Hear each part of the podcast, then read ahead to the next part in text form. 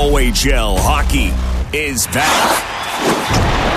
This is the Farwell and Pope podcast, originating from the five seventy News studio in Kitchener. Here are your hosts, Mike Farwell and Chris Pope. Mike, when is the next Summer Olympics? Uh, I don't follow the Olympics at all. twenty twenty. Okay. By then, maybe a couple of the London Knights will be free. Wow. Whoa, wow. I am just saying. Oh. I am just saying. We really ruffled some feathers the other night on the post-game show after a Knights and Rangers game where we got into the issue of embellishment. We dove into that issue pretty hard. Yes, that was intended. Uh, the following game, that was on a Friday night, the Sunday game, I had numerous people stop me as I walked down to ice level to do the post-game interviews, uh, and they were like, "Oh, what are you going to get fired up about tonight? Oh, are you going to get Farwell upset about this?" I didn't think I was that bad. So, full disclosure, one of my favorite responses to our post-game show following Rangers Knights, which, by the way, we should just throw in there as a as an addendum, was one of the best games of the season. Fans that paid their twenty-three bucks in Kitchener, as you so eloquently said on the broadcast, were probably offering ushers another twenty on the way out, saying, "I didn't pay enough for this game." eight six final, back and forth, tremendous entertainment. One of my favorite emails following that game came from, are you ready for it, Dale Hunter's former billet family. He spent a year in Kitchener, you'll remember, before the trade, and never has said a kind word, I don't think, about Kitchener since. But I got a message from his billet mom saying, "Hey, he was one of the shyest billet kids we ever had. He's done so much for junior hockey. He has helped so many young hockey players realize their N H L dreams. You're better than that. Get off Dale Hunter's case." Really? True story. That's bold. um The Rangers have a saying, once a Ranger, always a Ranger. I think he might be the one exception to that rule. Now, in fairness, while we certainly uh, fueled the fire in the postgame, this all began, let's be honest about it, it all began with both coaches. Both coaches got into it. Jay McKee felt as though there was some embellishment on the part of Evan Bouchard that led to a critical power play opportunity for the London Knights. Dale Hunter, when asked about that, said they dive too, which is, in my opinion, if you want to split hairs and mince words, is an admission that your team dives, because you're saying they also dive, so that means we dive, but so do they. I don't know. I still think one of the greatest plays of the game was by the Knights' equipment manager after the Rangers had come back from a three-goal deficit to tie it, and uh, Joseph Raymakers had an equipment issue, and the equipment manager took the longest stroll from the bench out to the crease to attend to it. Either way, the coaches got the embellishment slash diving talk started. You and I continued it, but this is something that's undeniable, and we can be accused of picking on the London Knights if people want to accuse us of that, but this is a narrative that has been running through the league as far back as two thousand five. All you have to do is a Google search with London Knights and diving in it, and you'll get all kinds of great things, including a quote from former Kitchener Rangers head coach Steve Spott that said after one game, the only thing missing tonight was a swimming pool. Listen, I, I want to go back just for a second. I... Well, I'm going to quick note that we started the, the talk even before the coaches mentioned it, because we were talking about Bouchard, we talked about Formenton, uh, we talked about Cole Tymkin, I believe it was Tymkin, Moscow, and, or Moscow, Billy Moscow, yeah. sorry, yeah. And then we also talked about Greg Morellis on Kitchener's side, who uh, enhanced a penalty call. And, you know, I, I thought we called it out pretty plain as day that that's what he did. Um, so there was a few of them during the game for sure. I just want to touch on Dale's former billet family. There's, I, I don't think you and I have ever denied the influence he's had on junior hockey and the influence he's had on that London Knights organization. Keep in mind, they were terrible at one point. Three wins, I think, was the record, or the, the lowest of the low, and they take over, and they've never been below five hundred since the first year he took over, which was the halfway point, I believe. It, he's outstanding. What they do is tremendous. We like, we wouldn't, there wouldn't be a, such a universal hate if they weren't good, much like John Tavares goes back. If no one's booing you, you're probably not good enough that they care. And I think that's that's kind of why um, why so much hate is around London. Obviously, this kind of diving thing doesn't help, but I don't think we're ever denying the the greatness that is Dale Hunter. Now, aside from that, yes, they were diving. They were diving all over the place. There, I, I couldn't believe Billy Moscow stayed down in front of the London bench for that long and then got up and acted like everything was fine. And it's not just this year's team. It, it is. It's an epidemic almost that it happens each and every year. I'm, I'm not going to be one of the ones that says that they're instructed to do so, that they're instructed to take a dive, or if it's just known throughout the halls that you do what you can for a power play. I think that there's other players around the league that do the same, but it seems like each and every year that this league goes on that somehow, somewhere, some game, some team is mentioning it when, when it comes to London. Rocky Thompson went off on the Knights during the playoffs a couple of seasons ago. That's the most recent up until this incident between the Rangers and Knights in that regular season game at the Odd. But you're right. When you talk about the history, and we're not revising history here. The history exists. As I said, this has been a narrative that has run through the league for more than a decade at this point. And you're also right when you talk about not just Dale Hunter's, but the entire Knights organization's greatness, the championships that they've won, Midwest Division titles, Western Conference championships, a couple of Memorial Cups thrown in there. I'd still say the Windsor Spitfires are the gold standard with three championships in the past decade, Memorial Cup championships. And the curious thing is you never hear accusations like this about the Spitfires. At least I don't recall hearing them. I haven't seen them pop up in a Google search when it comes to diving in the junior hockey ranks. And and my biggest problem with it is when you look back over the years, they have had such tremendous talent on these London Knights teams. I don't know why that is a tactic that seems to be one that the team goes back to year after year continually. But as a former Ontario Hockey League coach pointed out to me when he sent me a message following that game between the Rangers and the Knights, he says, if you can't beat them, join them. And he would have done anything in his playing career for a power play. So if that's the way the game is played, then go out there and join the London Knights and the Olympic diving team. I don't think that there's any, any doubt that other teams and other players in this league and every league do it. It's just not as prevalent and not as consistent as the London Knights players, whether it be five years ago or this year. Um, you mentioned that they're too good, and that, that was my main point of contention and why I, I, I went off a bit after Friday in, in the post-game show, is just that guys like Alex Formenton and Evan Bouchard are too good to do that. Like, Bouchard was a top ten pick to the show. Like, he can dominate any game he wants. The O H L, it seems like it's too easy for him at times. He's that good. And he, he yes, it was a cross-check, but we've seen cross-checks plenty worse each and every game where the player doesn't scream in agony and hold his wrist and bend over and look to the referee. Billy Moscow was down in front of the ice like he got took a stick to the eye, hops up once he sees the ref didn't give him a call, and skates to the bench. Formenton was all over the place. He looked like he... You know, he got out of the, the fish tank sometimes. It was it was bad. And he's another guy drafted to the N H L, started at the N H L this year. Like, why? You're not a fourth-line duster. Like, you're not trying to say, you know, show the coach, well, I drew a penalty there. Like, you're all over the score sheet. They both had four points. What are you doing? Like, just play the game the right way. N H L teams look at that and they go, what are you doing? Like, man up. There's, you know... There's N H L players that scream at players for getting seriously hurt and stay down on the ice. Make your way to the bench. That stuff doesn't fly in the N H L. And if you if you think that Evan Bouchard is going to go to Edmonton and Milan Lucic or Connor McDavid is going to say to him, hey, way to lie down and draw that penalty, fat chance. You think Quinn's going to deal with that? Are you out of your mind? He's going to lose his mind on him. They're too good for that. There's no reason that they should be doing that in a in a hockey game at any level. They're far too talented, and, and you should be leading by example as far as I'm concerned. I could not agree more with that assessment. I it it's not the way the game should be played, particularly when you have that level of talent. Let me give you my, and that's, by the way, exactly what Rocky Thompson said when he went off as the Windsor Spitfires coach a couple of seasons ago. He said, so there are things that the N H L is trying to get out of the game. One of them is diving. If they think this is going to translate at the next level, and so on and so forth. Here's my wacky theory, my completely out there, off the charts theory for this episode of the Farwell and Pope podcast. By the way, find us on Twitter at Farwell underscore O H L or at underscore Chris Pope. Sponsorship spo- opportunities still available.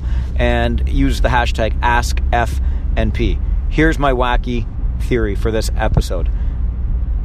Dale Hunter and the London Knights coaching staff are as passionate as they come. They get fired up. They'll fire back at the other head coach when he accuses their team of embellishing and so on and so forth. And they'll get angry and frustrated. But deep down in all of this, every good story needs a villain. And the London Knights, especially Dale, loves playing the villain. Because you know what? If we're talking about this stuff, we're not paying enough attention to his hockey club. Yeah, well, he's he's okay with any pub is is good pub, right? Like we t- we've talked about at length on this podcast that sometimes the O H L as a league doesn't like to talk about the negative. Dale's like, I don't care, talk about us whatever you want. We don't care, like whatever it is, as long as you're saying the London Knights, that, that's fine. They're they're cool with that. It's it's publication and they're all right with it. I but like, but Jay says that stuff about diving, and then Dale, and apparently Mark Hunter was getting on the bus screaming at reporters and screaming at Dale to what to say to these reporters. Like, I mean, we talked about their success. Never under five hundred. You you talked about Windsor being like the, the gold standard with three championships in nine years. But I feel like they've they've had more championships, but London's been more consistent. Windsor goes up and down, up and down, up and down. London's just like, no, we're good. Like, if your kid comes here, you're going to have a shot at a championship. There's, that's not to say the same thing in other franchises, even Windsor that's won three and nine. Um, but all that success aside, N H L success, both have been to the N H L, both now C H L, they're acting like children. And it's one thing to say it, but it's like, I tweeted, it's like when you get in trouble and your brother and you were doing something and you get in trouble, well, he did it too. Like, really? Dale Hunter is that thin-skinned? Mark Hunter is that thin-skinned that when someone says something negative, you have to answer back? And completely unrelated on a on a smaller note, but, like, Dale Hunter played in the N H L and the best chirp he had was, our record's better? Like, be, be a better chirper. That's awful. Uh, let me go back to your point about the consistency, which cannot be disputed. The numbers don't lie. But would you rather be the Buffalo Bills or the New England Patriots? Well, New England, but Buffalo's not in the playoffs every year. Like, at least London's in the playoffs each and every year. Yeah, but Buffalo went to four straight, went to four straight Super Bowls. The London Knights went to three straight Memorial Cups, came away with one. I, I think you'd rather be the Windsor Spitfires. I'm sorry to say, I get your point on consistency, but when the smoke clears and the dust settles, the championships are what matter, and the Windsor Spitfires have more. I, I just think if we're talking the best general manager, it may be Warren Reichel because he's built more championship teams. But I'd have to go back and look at who London lost to in the other leagues because at least at least the last year it was, you know, Windsor went out, out and outloaded or loaded up and they beat a pretty good Erie team in the final. I don't know what other teams beat London. I can't remember. I just think the consistency year in and year out is more impressive to me than three and nine. All right, let's go from the London Knights and the Kitchener Rangers and that great battle that fans got more than their money's worth for and led to all of this talk about embellishment and diving, to another team in the Midwest Division, the Owen Sound Attack, and defenseman Trenton Bork slapped with the five-game ban from the league for verbally abusing an opposing player. And the Owen Sound Attack organization and Bork himself came clean about it with a post on the Attack's website. He called another player a Euro. He was apologetic for it. Uh, you and I discussed this during one of our Rangers broadcasts on five seventy News. I will say that this is consistent on the part of the league because I remember a lifetime ago, uh, it was a game between the Rangers and the Guelph Storm, and a Storm player got the same suspension for calling, I believe it was Boris Valabic. Forgive me if I've got my import defenseman mixed up, but that's what Valabic said. The guy said to him he was penalized on the ice and suspended after the fact for calling a player a Euro. Is the league being too strict when it comes to this sort of thing? What if you call a kid a Yank or a Canuck? It was expletive Euro. Oh, sorry. For the record. Um, I don't, I'm sure it was the only time that expletive word was uttered during the game, though. So um, I, I I don't know. It's I'm not in a position to say because my outlook is I believe that the league is becoming too stringent on that type of stuff, on the derogatory comments. However, I'm not the one on the receiving end. I don't know how... Like the word Euro, you you mentioned that Boris said it didn't bother him. But that's not to say if another European-born player in this league heard it, that it wouldn't bother him, and maybe it would. So I think, you know, with the the league's outlook on talk today and how everyone's inclusive and uh, it's it's standing up to homophobia and stuff like and racial stuff, I think it's a hard line to draw. So you need to either draw it where it's a full blanket statement on everything, because you can't say, oh, it's okay to call someone a Euro, but it's not okay to use a, a, a homophobic slur that's been used numerous times for the for the ages in, in the sport. You need to be able to find out a different way to be able to handle your anger. And the league has issued, it's not like you said, it's got a track record that if you use that word, then you're going to get suspended. And Trenton Bork used it. Well, he got suspended. As we're coming down the stretch in the Ontario Hockey League, there are so many great races to look at, particularly in the Western Conference, where you've got the Sault Ste. Marie Greyhounds and Saginaw Spirit going hammer and tong for top spot in the West Division and second seed in the conference. You've got London and Ottawa going neck and neck for the overall points lead, the O H L point total. But at the other end of the spectrum, do the Flint Firebirds and Kingston Frontenacs have any idea what's on the line when they keep winning hockey games? The rights for right are there, and yet the Flint Firebirds, at the time of this recording, just won another game over the Owen Sound Attack, and they might be spoiling their chances of getting the exceptional Shane Wright. It's unbelievable, isn't it? Flint gets off to a, just the worst start ever, and then you're like, well, at least they're going to get this exceptional kid. Then all of a sudden, they turn it around under Eric Wellwood, who's doing a heck of a job down there in Flint. And then Kingston starts to falter. Well, then they have the the toilet bowl game where they're facing each other, and Flint's got a or Flint uh, was or Kingston had one more point than Flint, and then Flint wins that game to overtake Kingston in the standings. And you think, oh my gosh, Flint, what are you doing? But then Kingston wins another game, and you're like, finally, right where Flint belongs, in the basement. And then they win again. I I, I know that you would never encourage losing in an organization, and I'm sure they want it as a point of pride to not be the last place team. And even as we talked about today, Shane Wright coming in with exceptional status, well, that first overall pick, even if it is pick number two, is still pretty good. But you got to think you got that every round now. And you obviously have a chance to turn your franchise around with one pick in a guy like Shane Wright. And I can't believe that Flint's going to blow this. Like, I want so bad for them to get Shane Wright. I'm so bad. But I think that they're actually going to blow it. And I think it's going to be the big story next year.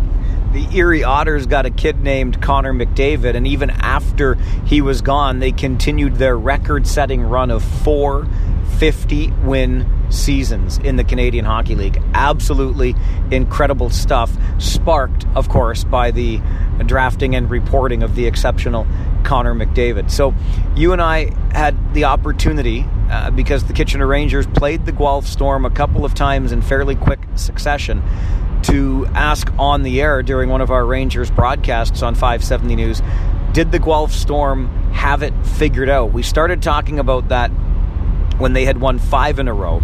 At the time of this recording, it's now seven in a row, the most recent being uh, an eight four drubbing of the Kitchener Rangers.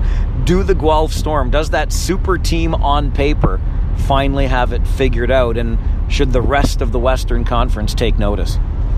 Uh, yes and no. I mean, when we saw them, they looked fantastic. Kitchener didn't look very good. That was on a that was on this past Sunday. Um, but it just looked, that was one of those games where the other team is just better than you. And Guelph showed that. Their top-end talent is ridiculous. But when we saw Guelph in Guelph not too long ago, it looked like they weren't even trying. And I, I am... as an outsider, I'm looking at all those trades being made and all the talent brought in, and it really looked like they just looked at their, themselves on paper and were like, we're going to be gross now. We don't have to work at anything. We don't have to listen to the coach. We don't have to do anything. We don't have to play the right way. We don't have to get pucks, you know, in behind the other team's defense. We don't have to, uh, you know, be disciplined. We can just do whatever we want. We're too good. And I think they got a quick realization that that's not the case. You know, hard work beats talent when talent doesn't work hard. and that was the case in Guelph against Kitchener. Have they got it figured out? I don't know. The seven-win win streak, they probably should win six of those games easily, even without trying. Um, Flint, Erie, Windsor, even Kitchener. The big one was against London. We may not know if the Guelph Storm has it figured out yet, but their head coach and general manager, George Burnett, might know better. I don't think you're ever got it conquered, that's for sure. I, I, I liked some of the things that we've done. Uh, you know, we've uh, uh, we've played, you know, when the rec- when you look at the record, we've played really well against the teams above us, and we've struggled uh, a little bit against a couple of teams behind us, and uh, uh, you know, so I, I guess that makes everybody wonder uh, a little bit. Uh, um, you know, there's we can make all kinds of excuses. The bottom line is, is uh, we're uh, we're trying to be. I think the most important thing is that we're playing our best hockey when the postseason arrives. Um, we have played uh, improved hockey over these last seven, ten games, uh, uh, and and uh, um, you know, I, I think we're in a we're in a unique position. Uh, you know, when, when we did make the moves, so it wasn't our plan to go into the deadline and make the number of moves that we made. The uh, the last one in particular really just. It just happened. It wasn't something that was being talked about for weeks and weeks. I think the, you know, the, the Entwistle and Gordieve and, and Phillips, those were moves that, you know, there was some long-term discussions and, and possibilities for those things to happen. But the other, uh, the move that saw us bring in Dersey and, and Robertson and uh, uh, Suzuki, that was uh, uh, something that was a little more, a little, little closer, a little more last uh, last few days, so to speak, heading into the deadline. And that wasn't an easy move to make, uh, despite, you know, the credentials of the players that came in. Um, you know, we we uh, we took three or two two very young, good good players out of our lineup that that uh, you know, when we get together again next September, we might be wishing we had them. So, uh, uh, but uh, again, we made a decision as an organization, and uh, we push on it, and uh, uh, we're just we're just trying to be better. And uh, I think uh, you know, we're, there's been some good signs, but as I said, today's a great test for us to uh, to push back. Our, one of the things that had to improve at the deadline at Christmas, I think we had five road wins, and uh, Uh, we've we've been a, a better team on the road in the second half of the season, and uh, something has to continue. They got a big test coming up against Saginaw. That one's going to be big. Saginaw's on a win streak of their own. Saginaw's leading the West Division, and uh, it's two heavyweights going toe-to-toe this weekend. Is Saginaw going to be able to hang on in the West Division? The, the track record, look, they've been tremendous in the second half of the regular season, but the track record for the franchise, not that any of these players would know, but has not been good. They've never come out of the second round. Only three times have they won a playoff round in the history of the franchise. Again, the players that are competing right now have no idea about that, but it's just kind of funny. It's like the Sarnia Sting, who have never gone beyond the second round of the playoffs. And and that's despite having Steven Stamkos on their team at one time. They just couldn't get out of that second round. The Saginaw Spirit have had the same struggles, despite having guys like Vincent Trocheck and Brandon Saad and uh, Justin Key, among others, over the years. They've got a great team on paper this year. I get the sense, the way they're going, they will hang on and win the West Division, grab that two seed, but how far can they go against a Western Conference that's really stacked up again? I don't know. Uh, I'd like to see it for the franchise. I, I really would. I know uh, Mister Gosling and company put in a lot of effort down there.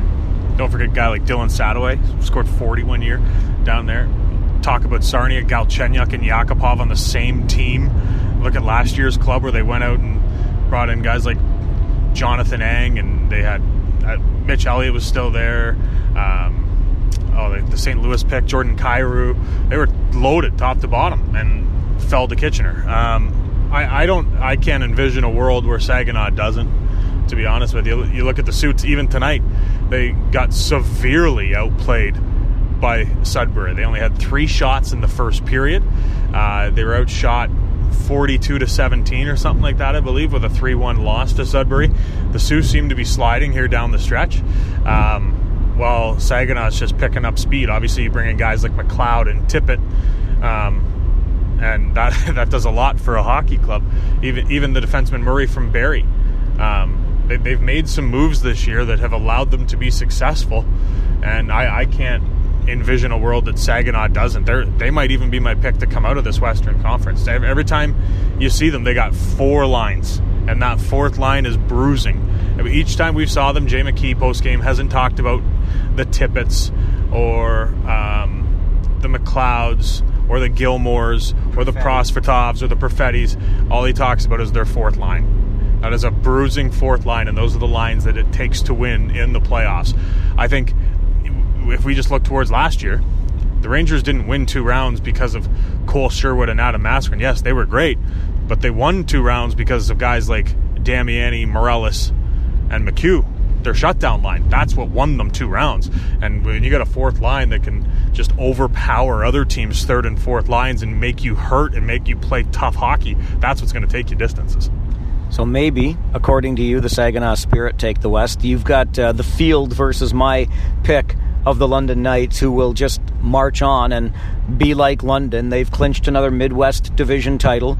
Uh, they're not too far away mathematically from clinching the Western Conference. And I, I think... Uh, I think you're onto something there with the Sioux. I don't know what it is. Like, they've had such a great season. We had the conversation with General Manager Kyle Raftus on an earlier episode of the Farwell and Pope podcast, and wondering what it is in the water. He was having these decisions. Do you sell off and recoup assets? But how do you when the team is going so well? The Haytons, the Frosts, the Sambrooks, the Volaltas, the Howdeshells. Howdeshells having such a great year. But maybe it's almost a case of peaking too soon or just running on empty as this season comes down uh, to the end. It's going to be interesting. Interesting. There's a lot of pride up there in Sault Ste. Marie. I know that much, and they will not go quietly into any night, but it certainly seems that the, the younger, maybe hungrier Saginaw Spirit are putting on this late season surge to wrap up the division, and as we said, that second seed. Final thing before we go, yeah. Just real quick, I was, uh, I don't know where you were going, so I'm sorry for interrupting. But uh, I'm I'm always quick, and someone on Twitter pointed out too that, uh, you know, I won a case of beer with Flint hitting ten wins. We have talked about on this podcast that we also had another case of beer. We picked a player, and I said he wouldn't hit a certain goal total, and you said that he would. I owe you a case of beer. That player hit his goal total, so we were at a wash with the Flint and goal total bets, and now it is up to a case of beers to see who comes out of the Western Conference. So I just want to point out that you won a bet and I lost. All right, yeah, we're keeping them even, and we're uh, we're not. Well, we'll just have a beer together, but we might be buying. You know, we're going Dutch, Poper. Oh. We're going Dutch on that one. I was just going to ask. Lastly, with London putting together a nice little uh, winning weekend, now two points back of Ottawa for the overall O H L lead in points. Can the sixty-sevens, it's just a two-point gap as we record, can the sixty-sevens hang on for an eventual Ottawa-London O H L championship, which is what I think it's going to be, and have home ice advantage, or are these hard-charging nights going to make it happen again? Isn't it interesting how a change of scenery can do so much for a teenager, eh? Like, the struggles Michael DiPietro has had in Ottawa is just mind-blowing. Like, he...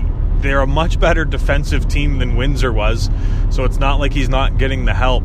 He, it's almost like he's just uncomfortable. He can't seem to find his comfortability, and if that doesn't work, luckily for James Boyd and co, they do have a guy in Cédrick Andree that's shown he can get it done. But there's almost, like, I can't believe I'm going to say this, but there's almost a controversy over there.